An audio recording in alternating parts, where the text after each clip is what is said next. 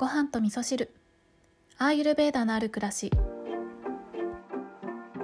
こんにちは、えー今日は久しぶりに、えー我が家の寝室スタジオからお届けしております、えー今日はですね11月の3日祝日ということで、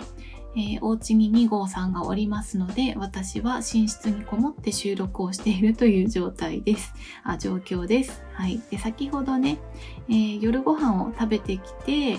で、えー結構満腹になるまでね食べちゃったので帰りにセブンイレブンに立ち寄って、えーまあ、夜なんですけどねコーヒーを飲んで、えーちょっとシャキッとしてから収録に挑むということをしております。はい、で今日はですねえっ、とそう今日もお便りをご紹介しながらお話をしたいと思っておりますが、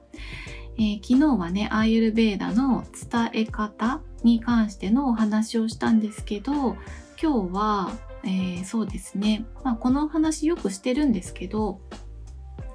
えっ、と、アーユルベーダとの向き合い方みたいなお話になるかなと思います。それではお便りご紹介したいと思います。ごはみそネーム、ももさんからお便りいただきました。ももさんいつもありがとうございます。きょんさんこんにちは。お久しぶりです。先日、ジョーティッシュのセッションを受けました。私は過去に労働者の監督をしていて、労働者を苦しめることがあったようです。実は今もマネージメントの仕事をしていて、日々の悩みのほとんど働く人のことでしたので鳥肌が立ちました。ジョーティッシュを受けてからはそれがカルマなのだと自覚しながら受け止めるようにしているのですが、意識し始めると前は見逃していたことへも対応するようになってきました。感謝も尊敬もその反対もどんどん自分の中に入ってくるようです。そしてちょっと苦しくなっています。きっと時間が解決してくれる。日々これでいいのだと言い聞かせながら過ごしていますが、ちょっとストレス増えた。ヨガの本を読んでいても、初めは真面目に捉えていたのに、最近はこれって日本の話じゃないし、と考えがぐれてきたのでやめています。笑い。今はお休みしたい時期なのですかね。でもごはみそはやっぱり聞いてしまいます。きょんさん、こんな経験はありますか？はい、こんなお便りをいただきました。ももさんありがとうございます。えっ、と、こんな経験っていうのはグレちゃうこととかですかね。よくありますよ、グレてること。っていうかもうずっとグレてるかもしんない。あのーそう。えっ、とね、ジョーティッシュのセッションですね。これ荒木先生のセッションですかね。あの、労働者の監督をしていて、労働者を苦しめることがああった人って、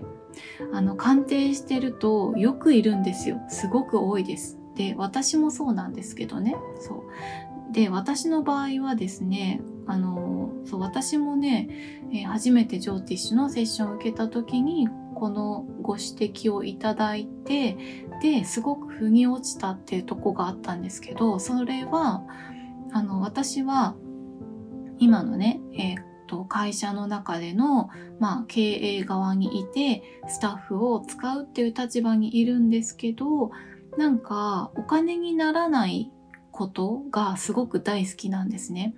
えースタッフが喜ぶことをするっていうことが前からずっと好きで、で、それを、あの、一緒に会社やってる相方によく怒られてたんですよね。あの、スタッフにそんなことしても1円にもならねえだろうってすごいよく怒られてたんですけど、だけど、私はスタッフが喜ぶことをするのが大好きだったんですよ。でも、ずっと、こう、ね、相方からブーブー言われてたから、それをやめていたんですけど、それが苦しかったんですよね。で、えージョーティッシュのセッションを受けた時に労働者の監督をしていて労働者を苦しめてたことがあってたっていうねことを聞いた時にあだからかって思ったんですよね。だから私はそんな過去過去性を持っていたから根性でその労働者に対して喜んでもらうことをすることによってその時の自分を癒してるのかなって思ったんですよね。そうだから私が嬉しいなと思って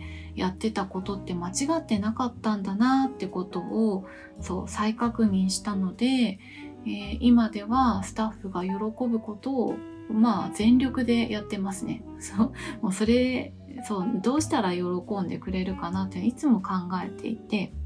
この間もねあのハロウィンにお菓子を あのあげたんですけどみんなすごい喜んでくれましたね。で来週はえー、研修という名の遠足に行こうと思っていて、みんなでね、ろくろ回しに行こうかなって 思ってますね。そう、それも1円にもならないんですけど、でもみんながね、そこで喜んでくれたりとか、なんかそういう楽しい経験を通して、ひらめきとかね、えー、今後のモチベーションっていうのがあできたらすごくいいなって思っていてそう多分ねそれは過去生の中で苦しめるっていうことをして、えー、そうですねコントロール無理やりコントロールしていた過去を持っているからこそ今の、えー、現世今世では、えー、と働いてくれる人が自らこの人の下で働きたいなここで楽しく働きたいなってことを内側からね思ってくれるようなことをしたいんだろうなってことをね思っていてすごく腑に落ちたっていうことがありましたね。うん、でえっ、ー、とももさんはそう今ねえっ、ー、とヨガも、えー、ちょっとお休み中っていうことですけれどもね。そうですね。そのぐれちゃったってことで言うとああるんですけど多分この配信の中でも以前言ったかな言ったことあるかもしれないんですけどえっ、ー、と、アーユルベーダに対してグレちゃった時っていうのが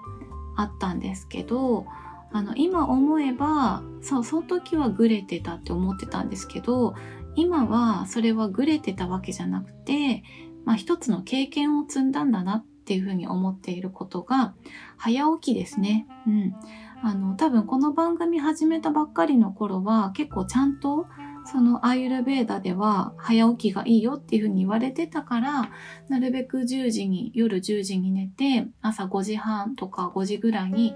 起きるようにするっていう生活を、あのー、やってた。頑張ってやってた。そう、頑張ってやってました。で、そう、今はそれはもう頑張るのやめたんですよね。あの、結局、その、集中して、頑張れば夜10時に寝るっていうことできるんですけどそうなるとその仕事をあの無理やりコントロールしなきゃいけなくなったりとか人間関係を断ち切らなきゃ ちょっと大げさですけどあのねお誘いとかも断らなきゃいけなくなったりとかなんかあの大事な人との約束はもうできなくなっちゃったりとかあの夜しか会えない人とかもいたりするのでねだからそれをあの頑張ってやってしまうとアーユルベーダのある暮らしではなくてアーユルベーダに支配された暮らしになってしまうっていうことをやっていたんですよね。で結局あの早寝早起き最初は頑張ってたけどでも、えー、徐々にですねえー、人間関係とか、まあ、仕事が忙しくなったりすると早く寝れないっていうことが結構あったりしてで今度早く寝れないことへのストレスが出てきたりとかその早く寝たかったのにこの人のせいで早く寝れなかったとか なんか誰かとか何かのせいにしちゃったりとかしてすごく嫌な自分が出てきてイライラするっていうことがあってで結局、えー、そう夜は早く寝れないけどはい朝は早く起きるみたいなことしてるとただの寝不足になるんですよね。で日中眠くなっちゃったりとかなんかそれに対してああ昨日早く寝れなかったからだなんで早く寝れなかったかってあの人があ夜中に電話してきたからじゃないかみたいなねすごいね、あの小さいことでねイライラするってことがあってなんかそんな自分がすごく嫌になっちゃってあこれもやめたって思ったんですよね。で今は結局あの2号さんと一緒に生活をしているっていうことで彼もね夜型人間なのでもともとなので、えー、一緒に暮らしていくためにはもう早寝早起きは諦めざるを得ないっていうねことがあってでもあの何を大事にするかですよね。生きていく中で自分にとって何何が大事なのかっていうとこからぶれないっていうことの方が大事なので私っての中ではやっぱりあの2号さんとの暮らしを大切にしたいっていうことの方が大事なので、まあ、早寝早起きはもういいやと思って 早く起きれる時は早く起きるし早く寝れる時は早く寝るんですけど無理してやらないっていうことにしたんですよね。そうだからこれはあのやってみて分かったことなのであの、まあ、実験できたなって思っていることですよね。何でもやってみて経験してで、えー、経験したからこそ手放すことができるってことがあると思うのでこれは私にとってはまああのぐれてぐれたというか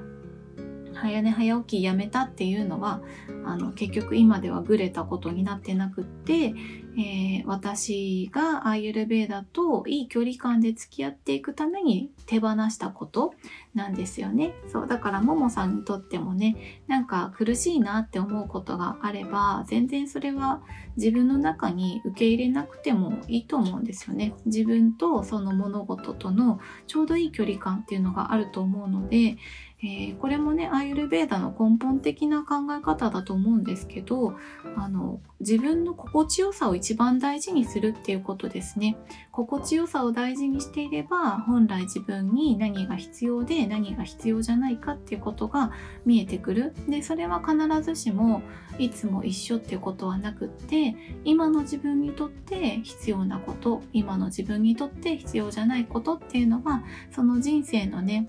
えー、ステージによっても変わってくるし、えー、ね、季節によっても変わるし時間によっても変わるしそれが自然な流れだと思うのでねあまり難しく考えずあのグレてるももさんもねあの愛してあげてください。はい。ということで今日はももさんからのお便りを、えー、元にお返事をさせていただきました。ももさんいつもありがとうございます。それでは皆さん今日も良い一日をお過ごしください。今日も聞いていただきましてありがとうございます。